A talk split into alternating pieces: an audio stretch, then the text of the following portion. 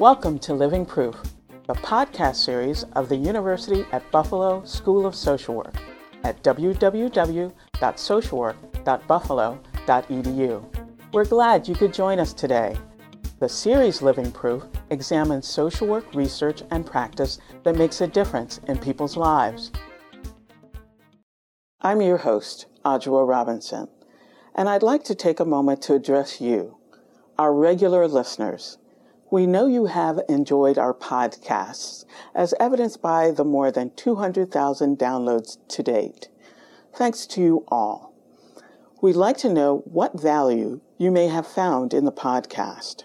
We'd like to hear from all of you, practitioners, researchers, students, but especially our listeners who are social work educators. How are you using the podcast in your classrooms? Just go to our website at www.socialwork.buffalo.edu forward slash podcast and click on the Contact Us tab. Again, thanks for listening, and we look forward to hearing from you. Hi, and Happy New Year from Buffalo, New York. In my ongoing efforts to fight our national stereotype, I do want to let all of our listeners know that there has been documented evidence of Buffalo area residents playing golf, mowing lawns, and playing tennis in the middle of January. I'm Peter Sobota. While our podcast series has looked at intimate partner violence in the past, this particular episode presents a unique contribution to the overall discussion. Dr. Manisha Joshi will describe her work and tell us about her research regarding the role of changing attitudes around intimate partner violence in three Central Asian post Soviet bloc countries. Dr. Joshi will tell us what she's learned about the context in which intimate partner violence occurs in these countries and its impact on help seeking and reporting behavior of these women. Using household surveys as her primary data source, Dr. Joshi describes what she learned from her sample about the impact of gender roles and the role of socialization of women in these countries on their attitudes regarding violence directed at them from their partners. Dr. Joshi discusses her findings in the context of the educational level, ethnicity, and the socioeconomic status of the women, as well as the social conditions particular to countries engaged in nation building. Dr. Joshi describes the theoretical model that informed her thinking from both the social work and public health perspective.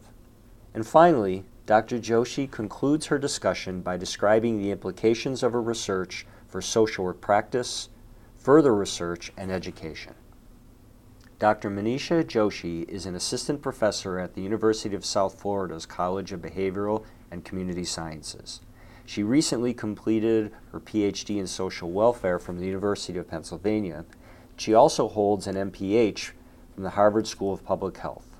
Dr. Joshi's area of research interests are centered around relationship violence across cultures. Dr. Joshi was interviewed by telephone by our own Dr. Filomena Critelli, assistant professor here at the UB School of Social Work. So, we're speaking today with Dr. Manisha Joshi. She's going to be speaking about attitudes towards wife beating among women in three Central Asian countries, an examination using UNICEF supported multiple indicator cluster surveys. So I'm going to start with the first question. Why do you think it's important for practitioners, researchers, and policymakers to understand this particular issue? First of all, thank you very much for having me. I think it is really important because when we talk about issues like intimate partner violence or violence, which really means violence that is committed by intimate partners like spouses or boyfriends against their female partners, this kind of violence does not happen in a social vacuum. This kind of violence is rooted in a social and cultural context, and people's attitudes about what is and what is not acceptable in intimate relationships is a reflection of these social and cultural norms and and attitudes about intimate partner violence you know shape the social climate for both the perpetration if the larger climate is such that people think it is okay to do that then the chances are that the occurrence is going to be higher. Similarly, it also affects the victim's help seeking efforts.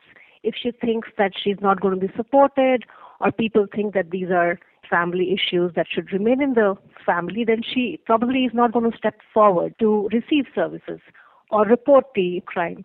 And similarly for the family and community. If they feel it is not important for them to socially and be individually responsible for these kind of violence uh, acts, then they're not really going to do anything or support legislations or, or have services. So I think it is extremely important for social workers and practitioners and policymakers to be thinking about this because if we are talking about prevention, then we do need to think about changing attitudes. Mm-hmm. You've picked a very interesting part of the world, and for some of us here, at least here at UB, it's pretty far away. What sparked your interest in this topic and that region?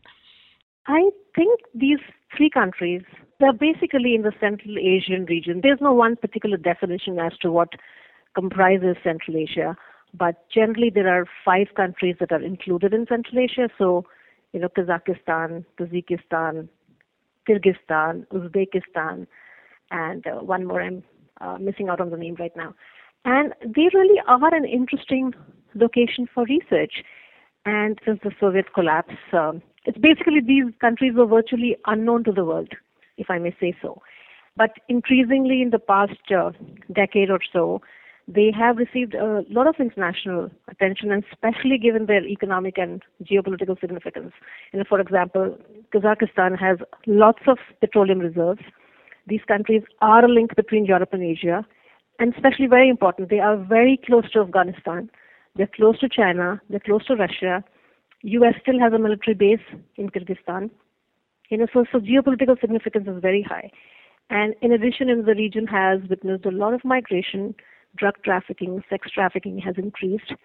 And a very important trend is that currently this region is experiencing one of the fastest growth rates of HIV infections in the world. All these, I would say, combination of factors, you know, have raised serious health and social concerns. In addition, these countries are very interesting because they are still young, are engaged in a nation building phase, which has been full of economic, political, and social transitions, difficult ones. There's very little known about the condition of women in the former Soviet republics. There's a lot about Russia, but not so much about other former republics. And I was really interested in taking forward the discussions on the status of women in these countries. So that was what sparked my interest in the area. Yeah. It certainly sounds very, very cutting edge. What sparked your interest in the topic of intimate partner violence and wife abuse? That's been something that I have been working in for a very long time now. And I am originally from India.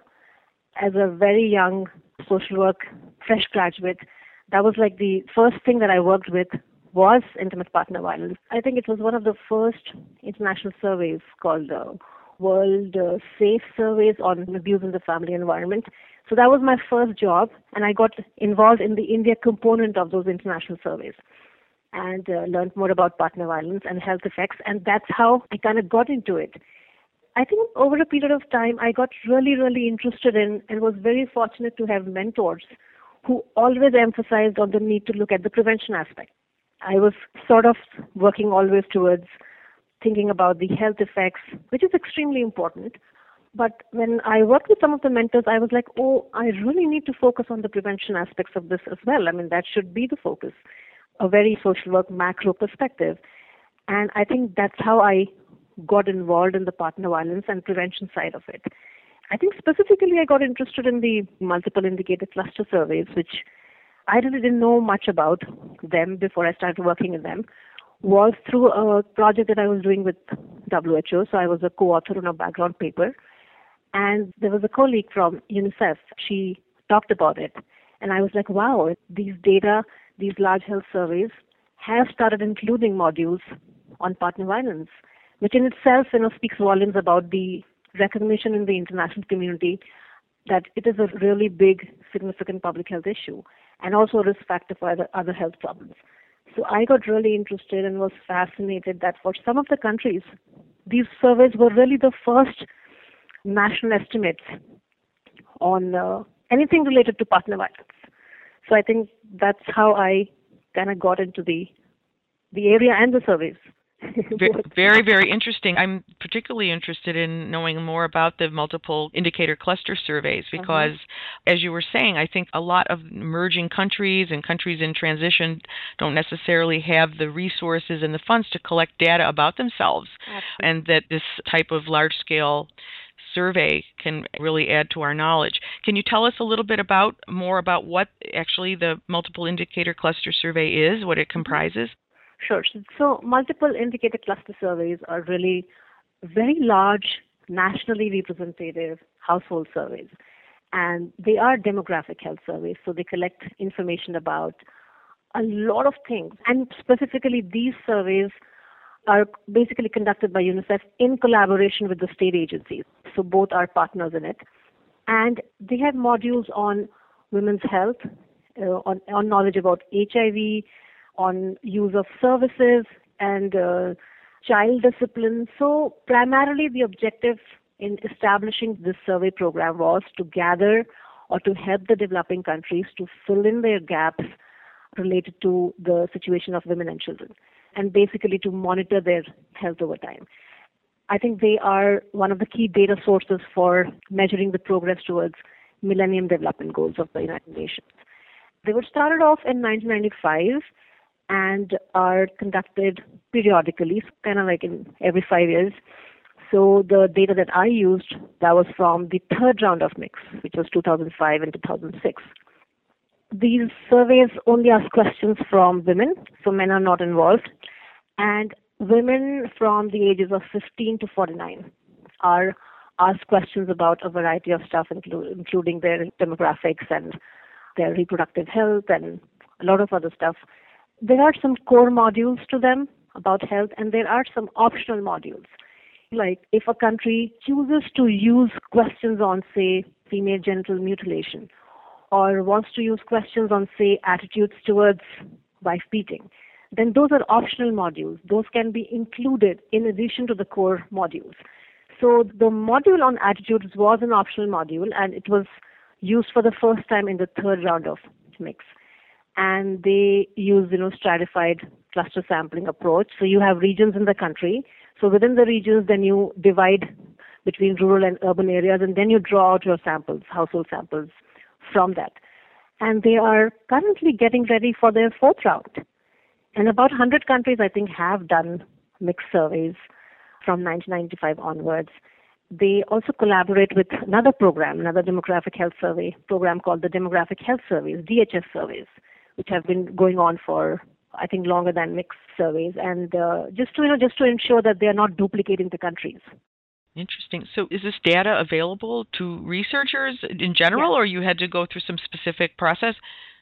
Yeah, so that's the great part about it that it's publicly available.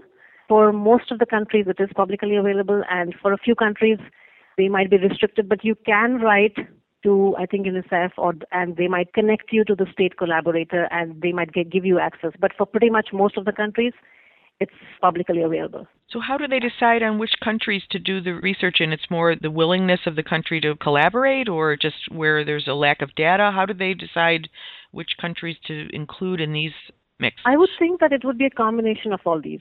So countries that were willing to do and uh, these Central Asian countries definitely were willing to do it. They had kind of signed the CEDAW, the, the Convention Elimination of Violence Against Women Convention. They had they were signatories to that, and there was a lot of international pressure that they need to do something about violence in these countries. So I think that that was, I'm sure, one of the reasons.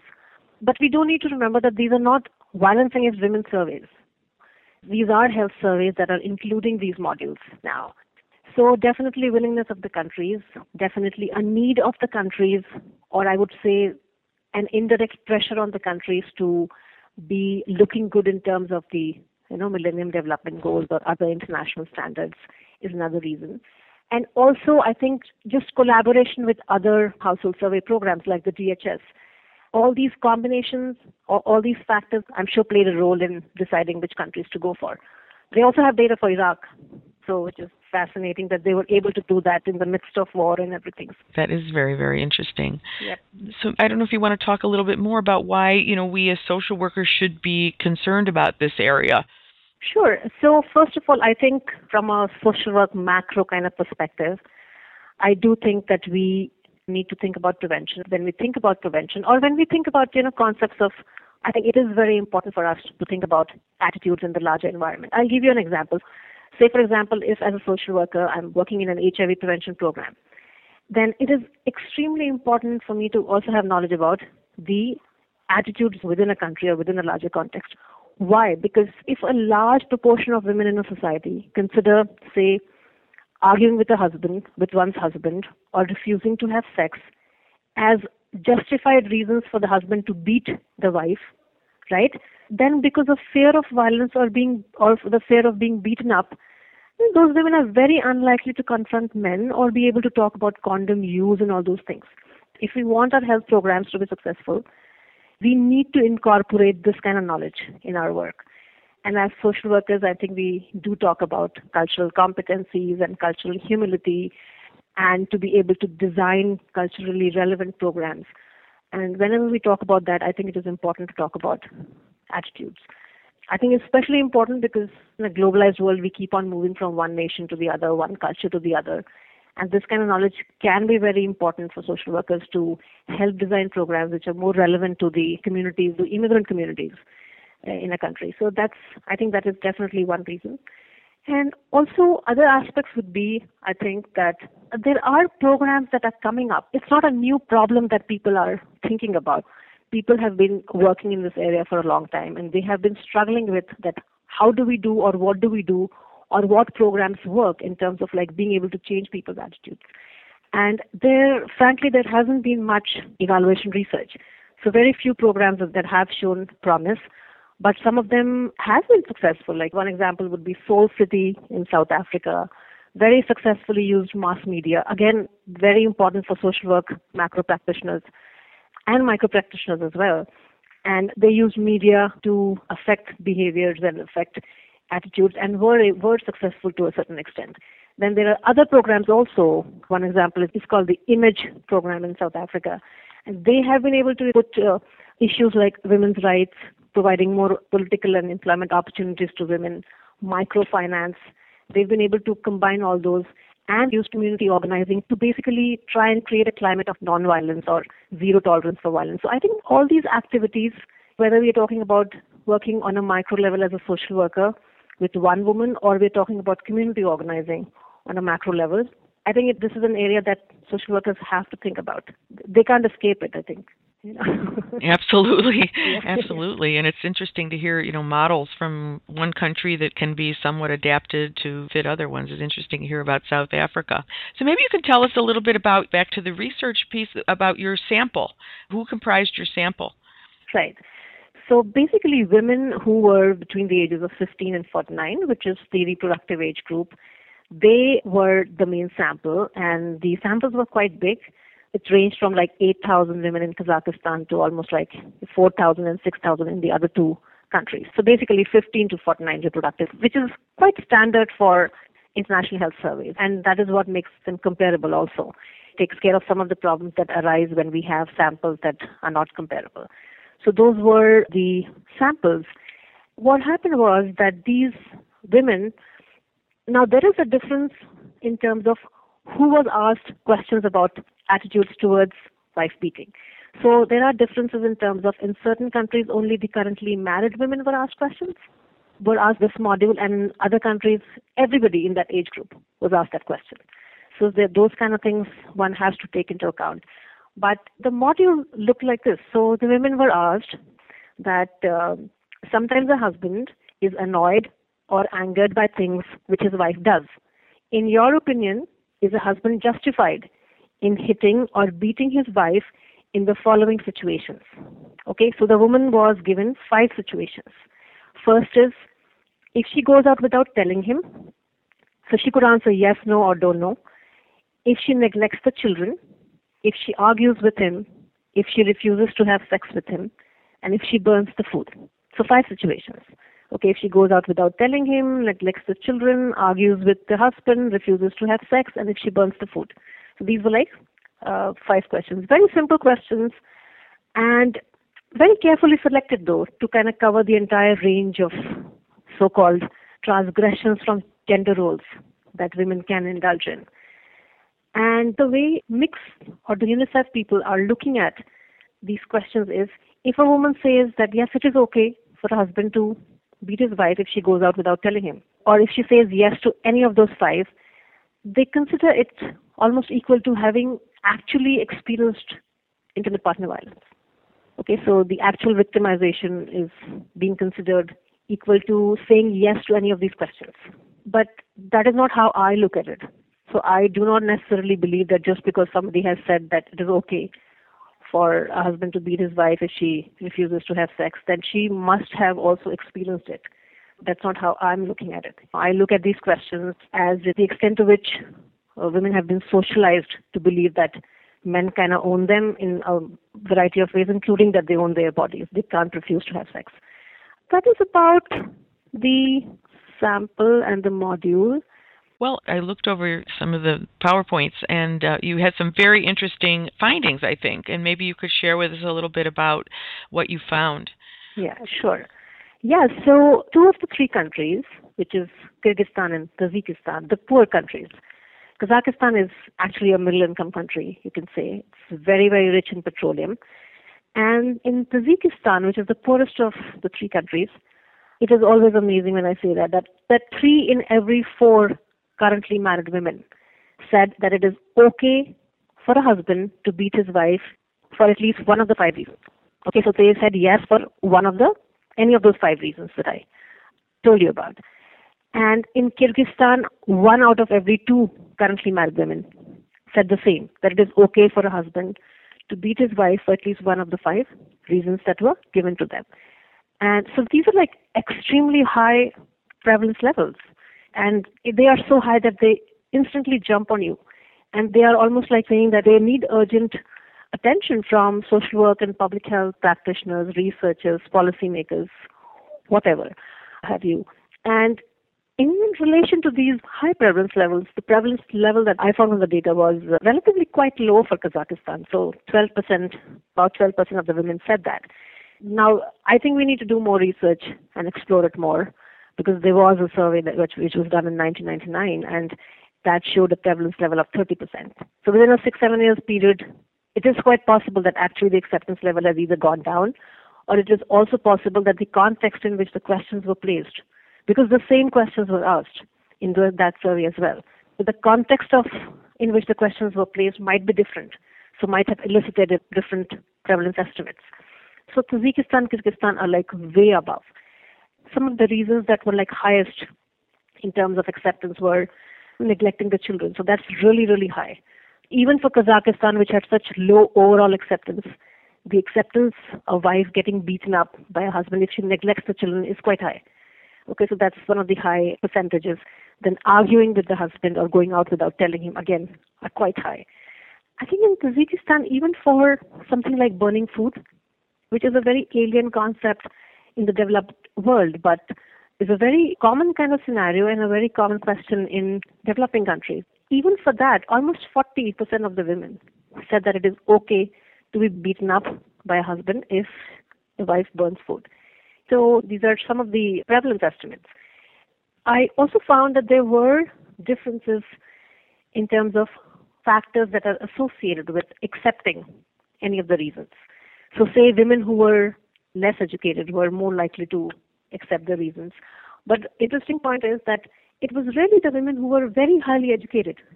So it didn't really matter if we moved from less than high school to secondary level. But it was really when we moved from secondary to higher level, that is when the reduction in the acceptance was much higher.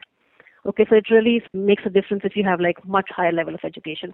And we do need to remember that we are talking about Central Asian. These are former Soviet republics, and in Soviet Union, education was free and compulsory. So literacy rates in these countries are still very high.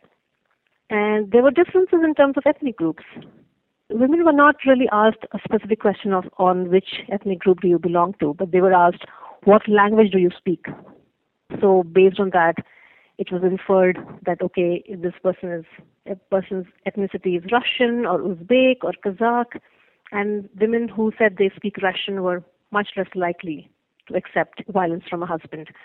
And women who had multiple children, women in certain regions, women in urban areas were more likely to approve of intimate partner violence. Yes, I thought that was a little surprising for some reason when I was looking it over, thinking it might be the opposite. I mean, what was your some of your thinking about that finding? Do you mean about the urban areas, or do you mean the yes, women? or- yes, uh, yes. For some of my research, I've been doing it in Pakistan, and there's more a correlation with rural areas than urban areas. So I found that interesting. That came out. I think there are like mixed studies that I get about it. And in urban areas, one of the arguments is that there is so much of people. People really don't know each other so much. There isn't so much social support or social network, and there is a certain amount of anonymity or isolation that comes with urban living, which can add to violence. So there are different perspectives on it. On it, I should look more into it. And uh, about a young age, I think that's like one of the most interesting finding that one would expect that younger women would be less likely to say it's okay for a man to hit his wife. But either there were no differences, or if there were differences, then younger women were more likely to say that. And because these are cross-sectional data and the women were not followed over time, so we can't really say that with age they are, their acceptance levels are going down. We definitely cannot say that. But by this finding, we can definitely say that a certain amount of intergenerational transmission of these kind of attitudes going on. And I really think that the young women in these countries have seen more difficult times. They have seen a lot of social, political, economic difficult transitions. And in certain regions of these countries, the climate is has become increasingly conservative. And a lot of things that have come in with the whole nation building phases, certain groups of people have started sticking on to like to ethnic culture and values, traditional values and culture, and which has also meant that the restrictions on women have increased. I think they have been experiencing such difficult times and difficult phases that and age of marriage has been going down polygamy has increased. The environment itself, I think, is difficult right now, and I think some of it is reflected in this finding. And uh, yeah, so I think that would be my take on it. I think. It's really very interesting. This kind of leads me to a little bit about your theoretical framework that shaped the area of inquiry. It, it sounds like you were kind of leading up to that a little bit. Yeah, so I've always been very fascinated by the socio-ecological model basically because I do have a background both in social work and public health. So I really like the model uh, because it kind of combines both. So the social, the ecological model really is you know, very often used in public health, and it thinks about violence as a problem that is basically grounded in the interplay of a lot of factors individual relationships, social cultural factors, environmental factors, and says that it is a mix of these factors which leads to victimization or perpetration and individual factors could be the person's age or level of education, ethnicity, those kind of things. Relationship factors could be, say, when we're talking about intimate partner violence, it could be spousal age difference. It could be difference in the occupational status of the spouses. It could be duration of marriage number of children in the family. You know, it, it could also be household income, those kind of factors, and then also like larger social, cultural, environmental factors. You know, the policies, the larger level policies in the country, socioeconomic status of women, whether they have divorce rights or not, those kind of things. So the ecological model kind of combines all these factors and then tries to understand how these are associated with, say, in my case, how these combine to affect in combination or individually, the acceptance of partner violence by women.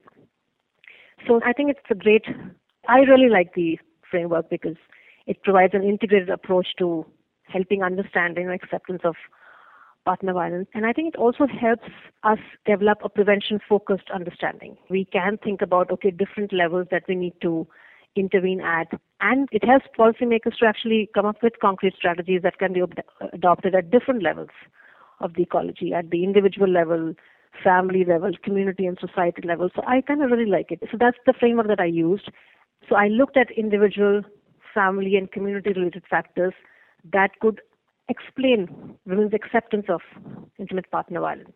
So the individual level factors were women's age, their ethnicity, level of education, and how that was associated with acceptance of the reasons for partner violence. The family and household, age at marriage, spousal age difference, number of children, you know, whether women had autonomy in household decision making. Those kind of variables were included. And at the community level, wealth status of the community where she was living, rural, urban, region within the country.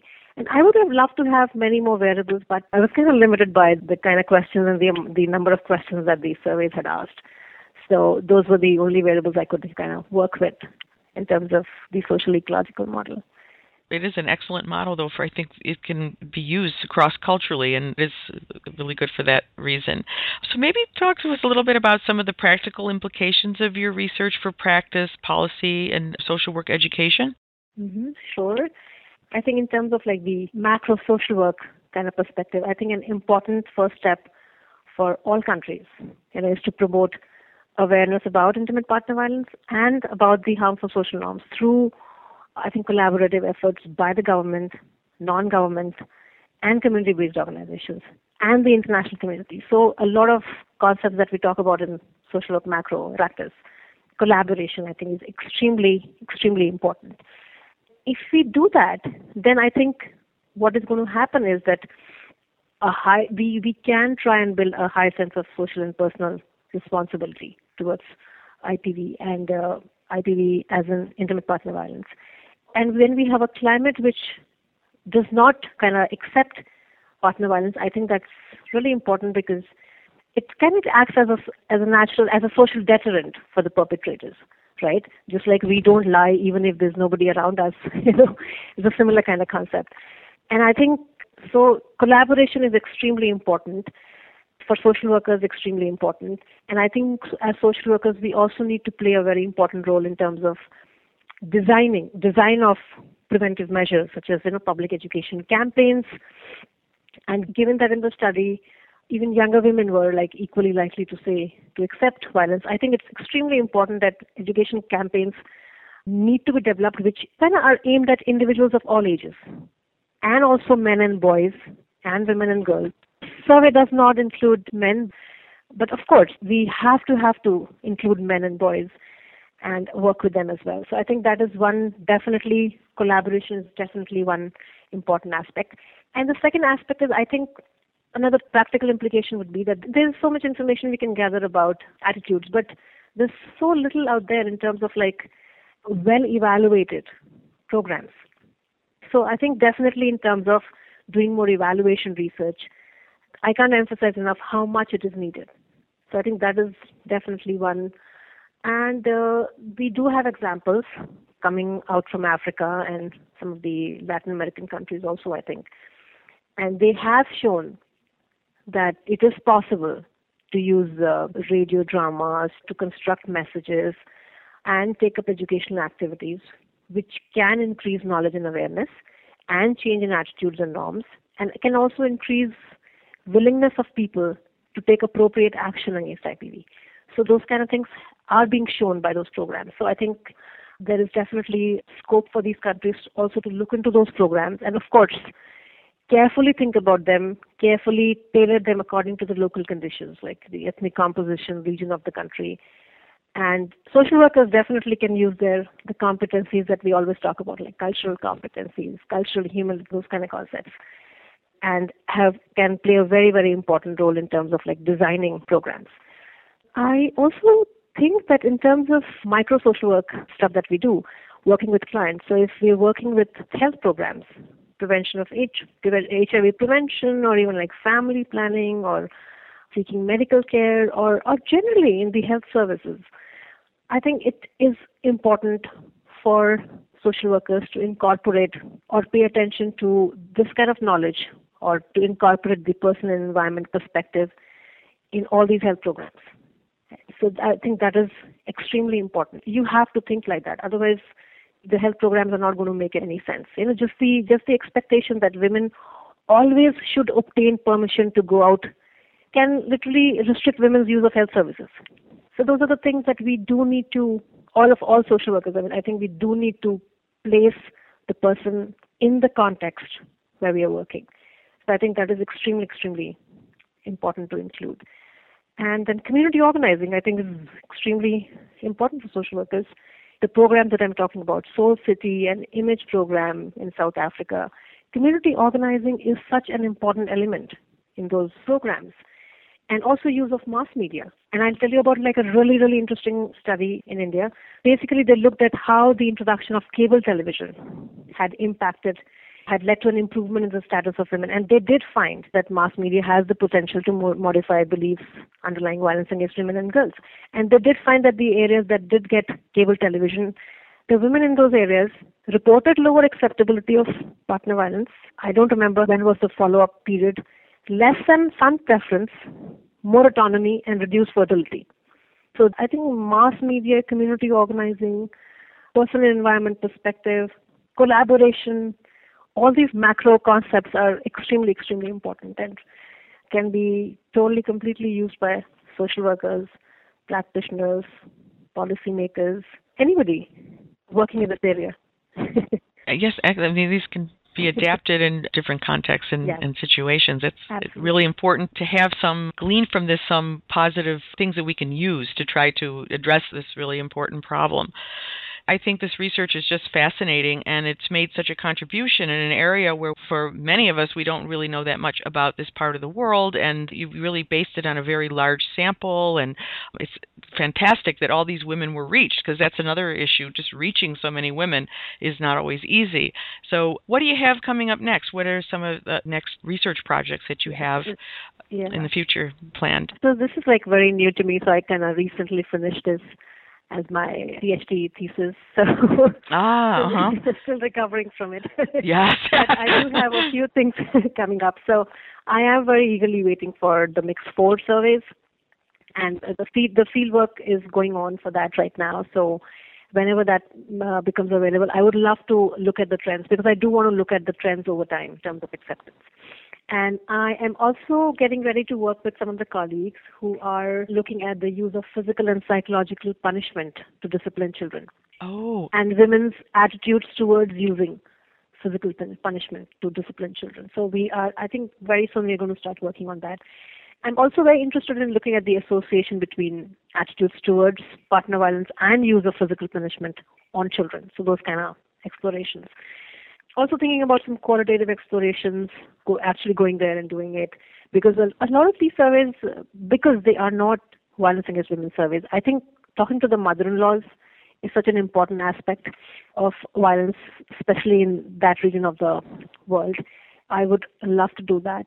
And ultimately, I think I would love to collaborate with colleagues and maybe, hopefully, come up with some kind of a public education campaign which kind of includes the information that I could get from these data, basically base it on those data and come up with that kind of strategies. I'm not a communication specialist, so I don't know much about that, but I would love to work with people in the communication, you know, health communication arena and try and do something around that. Well, it sounds like you're going to be very busy but very productive. I mean, it's a, such a fascinating project, and it's wonderful to hear that you're going to continue to explore it in different directions. So I don't know if you want to say anything to kind of sum up or wrap up. Any final comments that you want to make? I think I would say some stuff for the social work students maybe. This is a question that comes up very often when I talk to my students. And they always say that, well, then you were working in India, you know, you haven't worked so much here. And so I always tell them that the strategies remain the same, concepts remain the same, the macro practice, community organizing remains the same person and environment perspective remains the same. You know, so the concepts remain the same, but you of course have to understand the context. Cultural humanity is very important, and it is extremely, extremely important to look at the bigger picture. You know, we can come up with like the most fascinating programs, but if we haven't thought about the most basic stuff that what the context of a study or a program is then it's pretty much not going to work. Mm-hmm. so i think that would be my message that do think about the context. Do spend the time in the field to get the history of the place. Mm-hmm. yes yes and, yes. yeah yeah. And and you teach macro too Filomena right? Yes so, yes i do yes. Yeah. So, so i think that would be my message to everybody that do spend the time to understand the community and the context. I think it definitely does pay in the long run.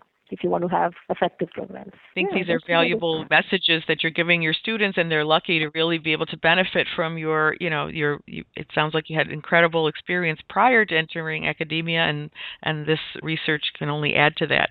They're very lucky to have you. Thank you so much. You're welcome. Well, take care. Okay, you have a good You day. too. Bye-bye. Bye bye. You've been listening to Dr. Manisha Joshi discuss intimate partner violence in three Central Asian countries on Living Proof.